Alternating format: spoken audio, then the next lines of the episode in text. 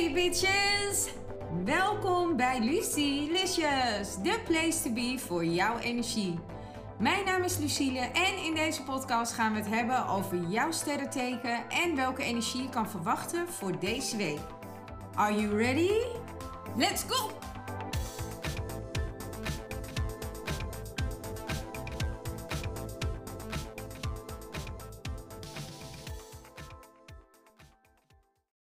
Boogschutters, deze is voor jullie. Welkom terug en voor de nieuwe luisteraars.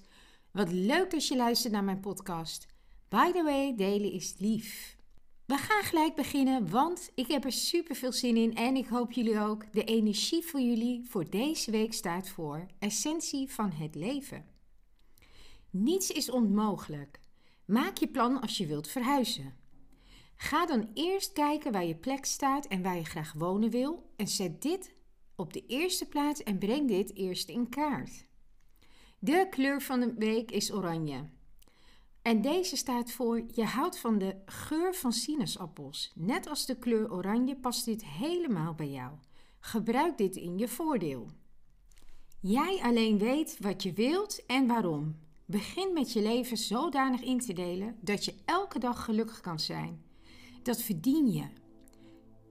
De tip van de week is, als je een plek hebt in het buitenland en je daar gelukkig voelt, ga dan eens onderzoeken waarom. Past dit misschien beter bij jou en beter bij wie jij bent? It's a wrap! Het zit er alweer op, de aflevering van Lucylicious.